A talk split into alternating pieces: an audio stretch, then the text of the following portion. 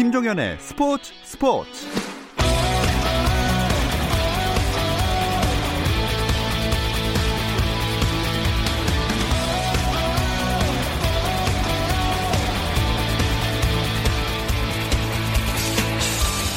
스포츠가 있는 저녁 어떠신가요? 아나운서 김종현입니다. 오늘 하루 스포츠계를 돌아보는 스포츠 타임라인으로 김종현의 스포츠 스포츠 출발합니다.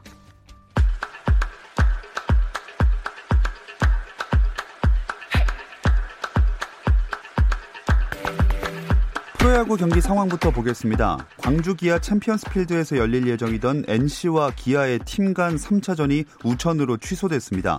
취소된 경기는 추후 편성될 예정이고요. 오늘 선발 등판 예정이던 선발 구창모는 내일 창원 한화전에서 선발 등판할 예정입니다. 오늘 SK와 트레이드를 단행한 한화 이태양을 내주고 외야수 노수광을 데려왔는데요. 오늘 LG전부터 노수광을 1번 좌익수로 출전시켰습니다. 이 경기는 현재 6회 말 진행 중이고 점수는 4대 2로 LG가 앞서고 있습니다. 자, 다음으로 트레이드로 영입한 이태양을 1군에 등록한 SK는 KT와의 홈 경기를 치르고 있습니다. KT 1선발 데스파이네와 KT를 처음 상대하는 박종훈의 선발 대결로 시작된 경기. 현재 상황은요. 득점은 2회 어, SK가 먼저 올렸지만 KT가 4, 5회 도합 5점을 내면서 6회 말 현재 5대 2입니다. 고척에서는 롯데와 키움의 대결이 펼쳐지고 있습니다. 박병호 없는 키움은 김하성이 4번 타자로 나섰고 어제 끝내기 한타를 포함해 4타수 4안타를 친 이정후가 타선에 힘을 실어주고 있는데요. 롯데의 스트레일리를 상대로는 어떨까요? 2회 키움이 2점을 뽑아냈고 6회에 롯데가 한 점을 만회하면서 현재 8회 말 2대 1 키움이 한점 앞서고 있습니다. 잠실에서는 삼성 대 두산의 경기 이어지고 있습니다. 두산은 한화전 충격 이후 연패가 계속되고 있는데요. 어, 이 경기는 이학주의 2타점 적시타와 이성규의 희생플라이로 1회부터 석점을 삼성이 달아났지만 4회에 한 점, 5회 말에 2점을 두산에 내주면서 3대3 6회 말 동점입니다. 파국으로 치닫던 미국 프로야구 메이저리그 개막 논의가 MLB 사무국의 새로운 제안으로 또 다른 국면에 접어들었습니다. ESPN과 AP통신 등 미국 언론은 MLB 사무국이 선수 노조에 팀당 60경기와 경기 수에 비례한 연봉 100% 지급을 제안했다고 보도했습니다. 롭 맨프레드 MLB 사무국 커미셔너는 토니 클라크 선수 노조 사무총장을 만나 새 제안을 직접 건넸습니다. 미국 언론은 선수노조의 협상 종료 선언으로 올해 메이저리그 개최가 불투명해진 상황에서 MLB 사무국과 구단이 진일 보안 제안을 했다고 평가하고 양측이 합의에 이를 것으로 예상했습니다. 국내 여자 골프 내셔널 타이틀 대회이자 올 시즌 두 번째 메이저 대회인 한국 여자 오픈에서 세계 랭킹 1위 고진영이 7언더파를 기록해 공동 2위 유소연, 이민영에 한 타 앞선 단독 선두로 출발했습니다. 세계 랭킹 6위 김세영은 이미정, 오지현, 강예린, 노승희와 함께 공동 6위로 출발했고 디펜딩 챔피언 이다연은 1오버파로 부진한 출발을 보였습니다. 프로농구 안양 KGC 인삼공사가 2020-21 시즌 외국인 선수로 미국 출신 얼 클락과 라타비우스 윌리엄스를 영입했습니다. 2010년 미국 프로농구 드래프트에서 1라운드 14순위로 피닉스 선즈에 지명된 클락은 NBA에서 7시즌 동안 261경기에 출전했습니다. 윌리엄스는 2010년 NBA 드래프트 2라운드 48순위로 마이애미 히트에 지명된 후 주로 유럽 1부 리그에서 활동했습니다.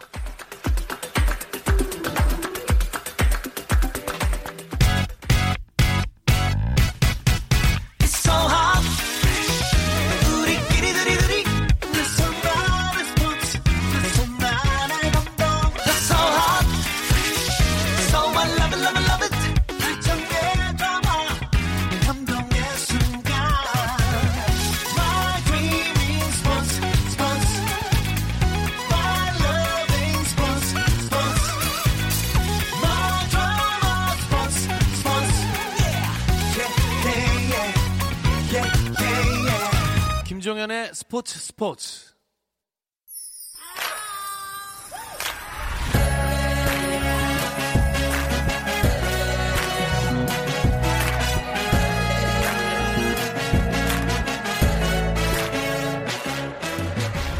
목요일에는 해외 축구 이야기 함께하고 있죠. 라디오의 발롱도르를 꿈꾸는 이건 김정용의 랄롱도르 시작하겠습니다. 풋볼리스트 김정용 기자 나오셨습니다. 안녕하세요. 안녕하세요. 김정용입니다.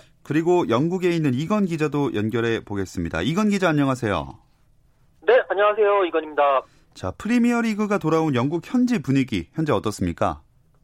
네, 드디어 프리미어리그가 약 한 100일 만에 어, 돌아왔습니다. 이곳 시간 6월 17일, 한국 시간은 6월 18일 새벽에 아스톤 빌라와 셰필드 유나이티드의 경기로 그동안 막 이제 재개되지 않았던 멈춰섰던 프리미어리그 2019-2020 시즌이 다시 시작을 했고요. 어, 뭐 물론 그 경기는 이제 0대0 무승부가 됐습니다만 일단 현지에서는 이 프리미어 리그가 100일 만에 돌아왔다. 축구가 다시 돌아왔다. 뭐 무관중도 하고 뭐 여러 가지 뭐 새로운 모습으로 하긴 했지만 그래도 축구 선수 11명이 그대로 뛰는 모습은 아, 계속 예전이나 지금이나 미래도 같을 것이다. 축구가 돌아왔다는 그 사실에 굉장히 기뻐하고 있습니다. 네. 이 무관중으로 진행이 됐는데 어, 경기장 밖에서 모여서 보고 막 그랬나요? 어, 일단 그 경기, 그러니까 두 경기 있었던 알스톤 빌라 그리고 이제 맨시티 그쪽 경기 경기장 주변에는 사람들은 뭐 별로 없었다고 그래요. 음. 일단 경기장 주변을 이 관계자들이 해서 하나의 이제 어, 통제 구역으로 어, 지정을 했고요. 특히 뭐 선수들하고 뭐 구단 관계자들이 이렇게 들어갈 수 있는 구역을 red zone, 그다음에 기자들하고 이렇게 미디어들이 들어갈 수 있는 zone은 amber zone, 뭐 이런 식으로 만들어 가지고 아예 그 권한이 없는 사람들은 들어가지 못하게 했고요. 팬들 같은 입장에서도 사실 지금 아직까지 영국이 식당이라든지 카페 그리고 여러 pub이라든지 이렇게 축구를 모여서 볼 수 있는 업장이 아직까지는 열지 않고 있다. 계속 봉쇄 조치의 일환으로서 계속 문을 닫고 있는 상태이기 때문에 그쪽 가서 보기보다는 집에서 TV로 지켜보자 하는 분들이 많았었고 뭐 각 이제 팬들이 자신들이 이제 보고 있는 모습을 구단에 보내면서 어 뭐 랜선 응원전이라고 하잖아요. 이제 랜선 응원전을 하는 모습도 보여줬습니다. 네. 시즌을 재개하고 나서 첫 골은 아스톤 빌라 셰필드 유나이티드 경기가 아니라 맨체스터 시티랑 아스날전에서 나왔죠. 네, 어, 일단 그 먼저 열린 셰필드와 빌라의 경기에서 골이 하나 있었어요 원래는. 아, 셰필드에. 골이 들어갔는데 오심으로 취소가 됐습니다. 음. 네, 원래 정확하게 골 여부를 판별할 수 있는 호크아이 시스템을 작동했는데 9천 경기 만에 그 잘못된 결과가 나왔다 그래요. 아. 그래서 그 오심으로 셰필드가 이제 들어간 골을 예. 약간 도둑 맞은 상황이 되면서 0대 0으로 끝났고요. 그리고 이제 뒤이어 열린 경기에서 맨시티가 아스널을 3대 0으로 대파했는데요. 맨시티는 이 경기 결과로 승점 60점이 되면서 뭐 계속 2위를 유지하고 있고요. 어, 상위권 추격이 좀 급했던 아스널은 여전히 9위에 머물러 있습니다. 두 팀 선수들은 인종차별 철폐 운동을 지지하는 의미에서 그 유니폼에 자기의 이름 대신에 그 Black Lives Matter 흑인의 생명은 소중하다라는 문구를 다들 달고 뛰었고요. 예. 그리고 이제 어, 코로나19를 위해서 영국 최전선에서 싸우고 있는 영국 의료 보건 서비스를 위한 뭐 박수갈채 그리고 영국의 코로나19 희생자에 대한 묵념 등 최근 그 현안에 맞는 다양한 부대 행사가 관중 함성 대신에 진행됐습니다. 네, 이 경기 내용을 살펴보자면 아스날의 경우에는 초반부터 악재가 겹쳤죠. 네, 아스널이 전반 24분까지 두 명이 부상으로 빠졌어요. 주전 미드필더 그라니트 자카 그리고 이제 앞으로 주전으로 쓸까 하고 기용해본 센터백 파블로 마리가 연속으로 부상을 당했어요. 그러면서 아스날의 경기 구상이 틀어졌고요. 두 명 다 큰 충돌이 없었는데 교체된 거거든요. 예. 그래서 많은 그 감독이나 뭐 주제 무리뉴 토트넘 감독 같은 사람들이 그 코로나 19 때문에 운동을 할 시간이 부족했다. 그래서 지금 다시 축구를 재개하는 건 좀 이르다라는 식의 얘기를 한 적이 있는데 과연 그 이야기대로 좀 재개하자마자 부상을 당한 음. 사람들이 나왔습니다. 그 두 번째 부상 때문에 교체 투입한 선수가 유명한 수비수죠. 브라질 대표팀의 다비드 루이스였는데요. 이 선수가 원래 실수가 좀 많거든요. 네. 그래서 첫 골을 헌납하는 큰 실수를 저질렀고 이어서 두 번째 실점 상황에서는 그 상대 공격수를 잡아채서 퇴장을 당하면서 페널티킥을 줬어요. 예. 그래서 이 두 개의 실점이 모두 연루되고 아스널은 수적 열세에 처하고 그래서 맨체스터 시티가 아주 편안하게 네. 어, 3대 0으로 승리했습니다. 자, 이 경기 저도 봤는데 참 허무하게 뭔가 진행됐던 경기였던 것 같습니다. 우리나라 시간으로 따졌을 때 내일은 하루 쉬어가지만 이건 기자 매일 거의 프리미어리그 경기가 있더라고요. 네, 어, 일단 재개 일정이 어제 6월 17일에 개막을 해서 7월 26일에 이제 끝나는 일정입니다. 총 92경기 어제 두 경기 했으니까 이제 90경기가 남았는데 이 경기를 이제 40일 동안에 펼쳐야 되기 때문에 일정이 최대한 빡빡하게 될 수밖에 없고요. 여기에 무관중 경기를 하기 때문에 이 팬들에게 접근성을 최대한 열어줘야 됩니다. 그러니까 같은 경기들을 그러니까 경기들이 겹치게 되면 TV 중계 계획도 좀 곤란해지고 뭐 여러 가지 그런 상황들이 있기 때문에 차라리 그럴 거에는 매일매일 경기를 하면서 시간을 나눠 가지고 최대한 그 시간대는 한 경기만 중계할 수 있도록 하자라고 이야기를 하면서 그런 쪽으로 이제 의견이 모아졌기 때문에 어쩔 수 없이 거의 매일 매일 매일 경기가 열리는 음. 그런 상황입니다. 네, 그 중에서 토트넘의 손흥민 선수는 20일 새벽에 맨유와의 경기를 치르게 되죠. 네, 어, 약 100일 만에 토트넘의 경기가 돌아오는데요. 20일, 그러니까 토요일이죠. 토요일 오전 4시 15분에 열립니다. 토트넘의 홈 경기니까 영국 런던의 토트넘 호스퍼 스타디움에서 열리고요. 상대는 강호 맨체스터 유나이티드입니다. 이 경기는 이번 시즌 프리미어리그 30라운드에 해당하고요. 어, 두 팀의 이번 시즌 전체 농사를 좌우할 수 있는 굉장히 중요한 경기고 30라운드를 통틀어서 최고의 빅매치라고 음. 할수 있겠습니다. 여기에 손흥민 선수나 뭐 해리케인 이런 주전들 다 나오겠죠? 네, 현재로서는 아마 나올 것 같다는 전망이 좀 우세한데요. 그게 바로 토트넘의 가장 기대할 만한 점이죠. 그 코로나19로 리그가 정지되기 직전까지 부상으로 케인, 손흥민 등을 활용을 못했죠. 예. 그래서 일단 훈련장에는 모든 선수들이 다 이제 부상을 털고 복귀한 모습을 보여줬습니다. 다만 컨디션이 얼마나 올라왔는지에 따라서 누가 선발로 나올지 결정될 텐데 뭐 손흥민 선수가 선발로 나올지 여부는 우리 이제 손흥민 전문가 손흥민의 빨판상어 예. 이건 기자가 말씀해 주셔야겠죠. 네. 네, 아, 빨판을 잘 붙이고 있으신지 취재된 내용 있나요, 이건 기자? 네, 지금 뭐 일단 기본적으로 취재가 상당히 제한적으로 이루어지기 때문에 저도 뭐 사실 이곳에서보다도 이곳의 현지 뭐 그 기사라든지 그리고 뭐 손흥민 관계자와의 통화라든지 이런 걸 통해서 조금씩 얘기를 듣고 있는데요. 일단 손흥민 선수가 지난 그 12일에 아, 노리치 시티와 연습 경기에서 한 30분 정도 뛰었거든요. 그때 이제 그 토트넘 노리치 시티가 30분씩 4쿼터로 진행되는데 손흥민 선수는 30분 뛰면서 경기 감각도 조율을 했고요. 그러면서 어 이제 토트넘이 그 이후에도 계속 어, 우리가 돌아온다.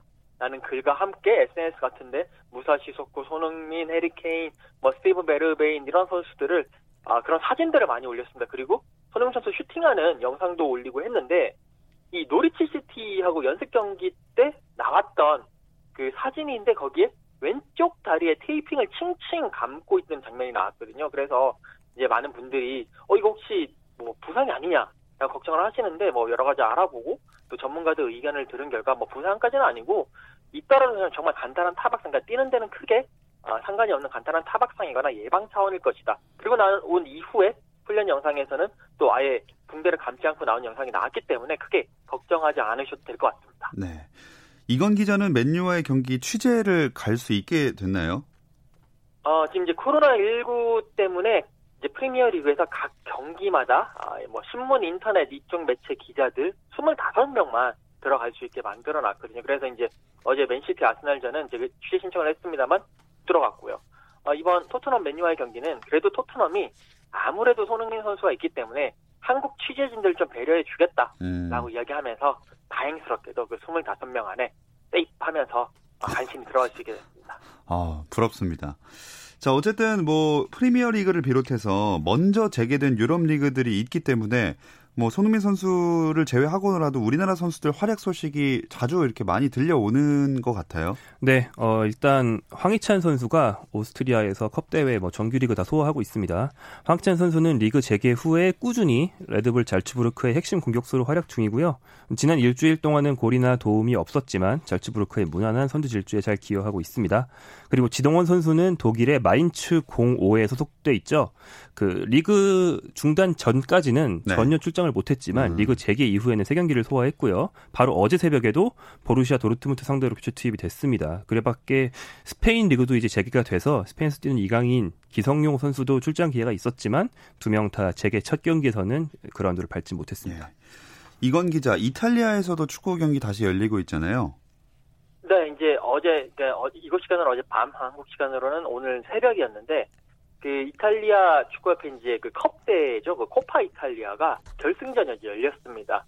로마 이제 스타디오 올림픽보에서 열렸는데 나폴리와 유벤투스가 맞붙었는데 양 팀이 전후반 90분 동안 뭐 혈전을 펼쳤습니다만 0대 0으로 비겼고 결국 나폴리가 승부 처리 끝에 4대 2로 승리를 하면서 이제 6년 만에 그리고 통상 여섯 번째 코파 이탈리아 우승 트로피를 나폴리가 들어 올렸습니다. 일단은 이탈리아 축구 같은 경우는 이제는 코파 이탈리아 결승전을 시작으로 해서 21일부터는 다시 세리아가 다시 재개가 되면서 남은 시즌을 소화할 아, 그런 예정입니다. 음. 자, 이제 저희가 그 랄롱도르 아카이브 열심히 준비했으니까 또 만나보도록 하겠습니다. 오늘 두 분이 준비한 내용이 어떤 건지 김정용 기자가 공개를 해주시죠. 네, 코로나 19 때문에 그 예상치 못했던 리그 중단이 있었죠. 네. 이번 코로나 19는 유럽 축구 가 시작된 뒤에 최악의 전염병으로 인한 어떤 타격이라고 볼 수 있는데요. 이런 여러 비극들을 되짚어 보자는 뜻에서 유럽 축구 팬들을 충격에 빠뜨렸던 다시는 보고 싶지 않은 사건 사고를 음. 한번 정리해 봤습니다. 자, 사건 사고 중에 뭐 사건을 먼저 한번 짚어볼까요? 네, 어, 대표적인 사건은 아무래도 스포츠에서는 승부 조작이죠. 예. 그래서 2006년 칼초폴리라고 불리는 어, 이탈리아에서 열렸, 있었던 승부 조작 사건을 거론할 수 있을 것 같습니다. 세리에 A와 세리에 배, 그러니까 1부와 2부가 다 연관된 사건이었고요.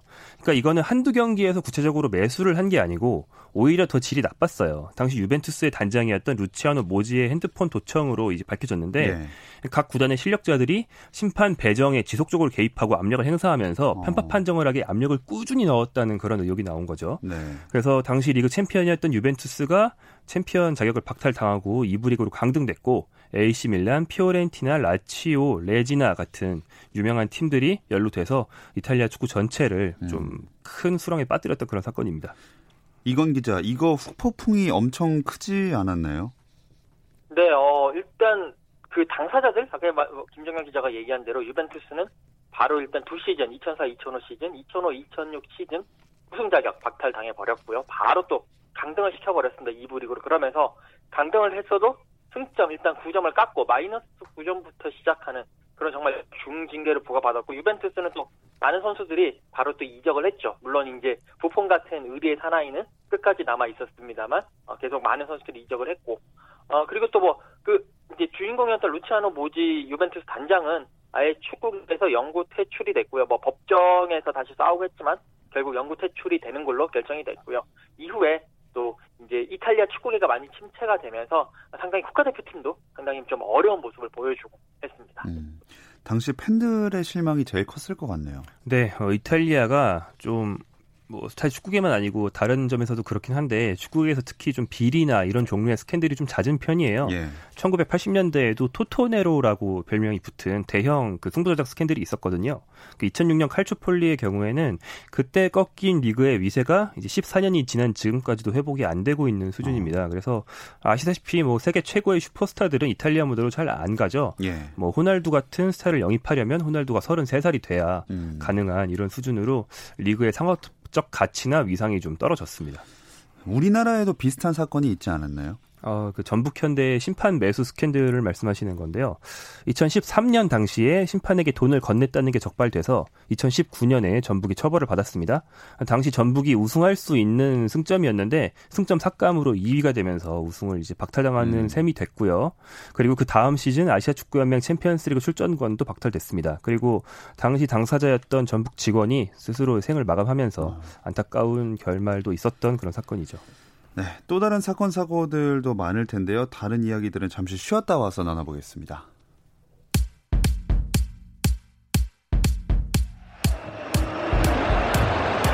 Options. Messi gets it back. Messi! 현장의 소리, 레전드들의 이야기. 스포츠 스포츠에서 모두 다 만나보세요. 김정현의 스포츠 스포츠. 풋볼리스트 김정용 기자, 영국에 있는 이건 기자와 함께 다시는 일어나지 않았으면 하는 축구계 사건 사고들 짚어보고 있습니다. 이건 기자, 비행기 사고들도 참 팬들을 충격에 빠지게 했잖아요. 네, 뭐 축구 역사에 보면 그 참 비행기 사고들이 좀 유독 많았던 것 같습니다. 아무래도 축구가 각 그 나라만이 아니라 대륙 간 컵도 있고 그 클럽들도 대륙 대회가 있기 때문에 이렇게 이동을 많이 하다 보면 거기에 관련돼서 비행기 사고가 어, 빠지지가 않는데 뭐 미넨 참사, 샤페코인시 참사, 그다음에 뭐 그 잠비아 국가대표팀 참사, 에밀리아노 살라 비행기 추락 등 잊을만 하면 비행기 참사가 계속 음. 나타나는 어, 그런 모습이었습니다. 네, 그 중에서 먼저 맨체스터 유나이티드에게 일어났던 미넨 참사부터 한번 짚어보겠습니다. 네, 이 미넨 참사는 1958년에 있었던 일인데요. 맨체스터 유나이티드 선수단이 탑승한 그 항공기가 중간 급유를 위해서 미넨에 기착했다가 급유를 마치고 이륙할 때 이륙에 실패했습니다. 그래서 사고가 났는데 즉시 추락하면서 23명이나 목숨을 잃는 굉장히 큰 사고가 벌어졌어요. 예. 그중에 당장 목숨을 잃은 선수는 7명이었다가 이내 나중에 한 명이 더 돌아가시면서 8명으로 늘었고요. 맨체스터 유나이티드 역사상 최고의 선수 중에 하나로 꼽히는 나아가서 영국 축구 역사상 최고의 천재라고들 했던 던컨 에드워즈가 사고 발생 후 15일 만에 세상을 등지면서 8명이 된 거였고요. 당시 유럽 최강이었던 맨체스터 유나이티드는 이 사건 때문에 한동안 큰 위기를 겪어야 했습니다. 음. 이건 기자 올드 트래퍼드에 그래서 뮌헨 터널로 지칭되는 뮌헨 참사 추모 공간이 있다면서요. 네, 올드 트래퍼드 그 옆에 보면 이제 경기장과 그다음에 본부석을 들어가는 그 문 사이를 위에 차양막 같은 거 이제 지붕을 쳐가지고 그걸 터널로 만들었는데 거기에 뮌헨 터널이라고 해서 아, 그 뮌헨 참사에서 희생된 사람들을 기리는 뭐 벽을 형성을 해놨습니다. 추모비도 있고요. 그러면서 거기에 있는 정보 같은 것도 어떻게 어떻게 어떤 사고가 일어났다.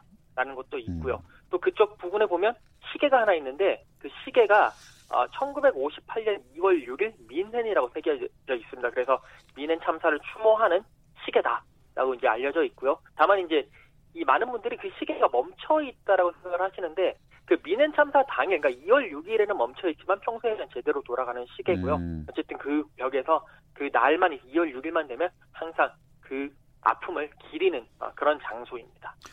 근데 그 사고에서 살아남은 생존자들은 다시 축구를 할 수가 있었나요?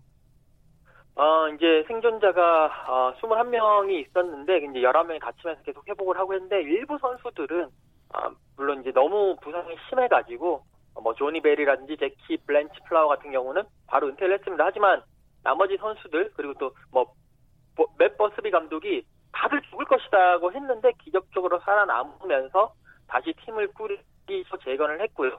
아, 그때 살아남았던 지금도 아직까지도 맨유의 레전드로 이름을 날리고 있는 보비 찰튼이 네. 그 당시에 살아남아서 버스비 감독과 보비 찰튼 그리고 다른 선수들이 합작을 해서 그 사고 10년 후에 68년도에 드디어 맨유의 유로피언 컵 우승을 이끌면서 다시 그 아픔을 추스린 그런 모습을 보였습니다.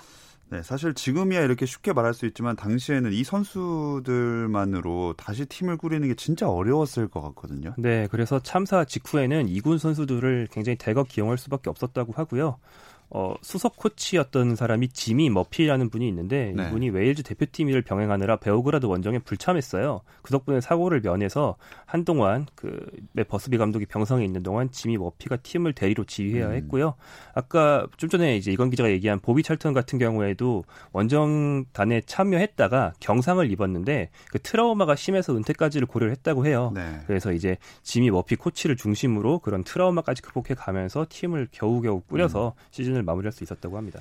네, 이 뮌헨 참사가 또 한 번 회자된 건 샤페코엔시 선수들이 비행기 추락 사고 당했을 때인 것 같아요. 네, 어, 2016년 11일, 11월이었는데 그때 이제 브라질 클럽 샤페코엔시가 그 코파 수다메리카나라고 어, 이제 남미로 치면 유로파 리그 정도 되는 그러니까 챔피언스 리그 말고 그 한 단계 아래 유로파 리그 정도 되는 대회인데 여기 이제 결승전까지 올라갔습니다. 그래서 콜롬비아 팀과 아, 결승전을 치르기 위해서 1차전이 원정이어서 이제 브라질에서 비행기를 떠가지고 중간에 경유를 거쳐가지고 콜롬비아로 가고 있던 상황이었는데 그때 이 비행기가 어, 뭐 조종사 실수 그리고 그 급유 문제 때문에 이제 기체 결함으로 어, 추락을 하면서 어, 엄청나게 많은 어, 분들 사망을 하고 어, 총 이제 77명이 타고 있었는데 뭐 승무원들 승객 포함해서요. 그 중에서 단 6명만 선수 3명, 승무원 2명 그리고 기자 한 명, 단 여섯 명만 생존한 정말 끔찍한 사고였습니다. 음. 한동안 이 사고 때 그 생존자와 샤페코엔 씨 구단 소식이 계속 이슈였던 것 같아요. 네, 어, 이 팀 이름 자체를 이 사고로 처음 들어보신 분들이 많을 텐데 네. 그만큼 사실은 하브리그를 전전하던 팀이었거든요. 그런데 남미 유로파리그에 해당한 대회 나갔으니까는 굉장히 돌풍이었단 말이에요. 음. 그런 아름다운 동화를 쓰고 있다가 결승에 갔는데 결승에 가는 길이 그렇게 끊겼다는 게 정말 더욱더 큰 비극으로 다가왔던 것 같고요. 당시에는 뭐 다리를 절단해야 했던 네. 생존자라든가 생존자마다 사연이 다 달랐어요. 그래서 그 생존자 한 명한 한 명의 사연도 주목을 많이 받았고 생존자 중에 한 사람인 그 잠피에르 네투라는 수비수의 경우에는 폐와 머리, 무릎 등을 크게 다쳤지만 나중에 회복해서 그라운드에 복귀할 수 있다는 소식이 음. 뭐 다른 전 세계 외신을 통해서 전해지기도 했습니다. 네, 그리고 또 최근에 보면 에밀리아노 살라의 비행기 사고 소식이 있었잖아요. 네, 어, 지난해 1월이었는데 에밀리아노 살라가 낭트에서 이제 카디프 시티로 이적이 확정된 상태였고 낭트에 짐을 정리하고 이제 구단에서는 그냥 일반 항공기 타고 와라 했는데 괜찮다. 나는 바로 경비행기 타고 가겠다. 이야기를 하면서 낭트에서 출발해서 카디프 공항으로 가는 도중에 영국과 어, 프랑스 사이에 그 잉글리시 채널 그 영국 해협에서 결국 추락을 하면서 아쉽게 사망하는 그런 사고도 있었습니다. 자, 이런 일이 다시는 참 일어나면 안 될 것 같은데 하지만 여기서 끝이 아니고 사건 사고들은 참 많이 일어났잖아요. 네, 어, 경기장에서 벌어진 비극으로는 대표적인 게 헤이젤 참사가 있습니다. 이건 1985년도 현재 챔피언스리그인 유러피안컵 결승에서 벌어진 참사인데요. 리버풀과 유벤투스가 맞붙은 경기에서 두 팀의 팬들이 그 심한 싸움을 하다가 어, 리버풀 팬들이 경계를 넘어서 유벤투스 팬들에게 달려들면서 음. 도망치는 유벤투스 팬들과 현지 관중이 몰려서 벽이 하나 무너진 거죠. 그래서 이 사고로 39명이 죽고 600명이 넘는 사람이 다친 엄청난 사고가 있었습니다. 네. 그 후에는 어떻게 됐나요? 네, 이 참사로 유럽 축구연맹이 잉글랜드 축구 클럽에 전체 5년 동안 그리고 리버풀에는 특별히 7년 동안 국제대회 출전을 금하는 징계를 내렸는데요. 이 사건으로 잉글랜드 축구 수준이 전체적으로 후퇴하면서 아스널과 맨유가 다시 끌어올리기까지 10년 넘게 잉글랜드 음. 축구와 좀 다른 리그에 비해 수준도 떨어지고 인기도 없는 그런 리그로 전락해야만 했죠. 이건 기자, 리버풀은 그 후에도 비슷한 일이 또 있지 않았습니까? 네, 그 이후 4년 후에 이제는 그 셰필드의 그러니까 셰필드 웬즈데이 홈구장이 힐스보로인데 이 힐스보로에서 노팅엄 포레스트와 리버풀의 FA컵 준결승 경기가 열렸습니다. 그때도 어, 여러 가지 사고가 나면서 관중 96명이 압살을 한 비극적인 사건이 있었습니다. 음. 뭐 이런 일이 다시는 일어나지 않아야 할 텐데 그 후에 관중석 사고는 좀 줄어들었나요? 어, 이제 그 이후에 어, 잉글랜드 내부에서도 이제 축구장에 입석이 있었는데 입석을 다 없애고 좌석으로 교체를 했고요. 보호하는 철망도 없애면서 아무래도 잉글랜드 내에서는 이 관중석 사고가 그 이후에는 상당히 음. 많이 줄어들었습니다. 네, 올해는 코로나19 때문에 또 다른 환경에서 축구를 하고 현재도 즐기고 있는 상황인데요. 빨리 선수와 팬들이 함께 이 경기장 안에서 그라운드에서 안전하게 경기를 펼칠 수 있는 날이 왔으면 좋겠습니다. 자, 이건 기자와 여기서 인사 나누겠습니다. 고맙습니다. 네, 감사합니다. 네, 그리고 김정용 기자와도 여기서 인사 나누겠습니다. 오늘 고맙습니다. 네, 고맙습니다. 내일도 별일 없으면 다시 좀 들어주세요. 김종현의 스포츠 스포츠.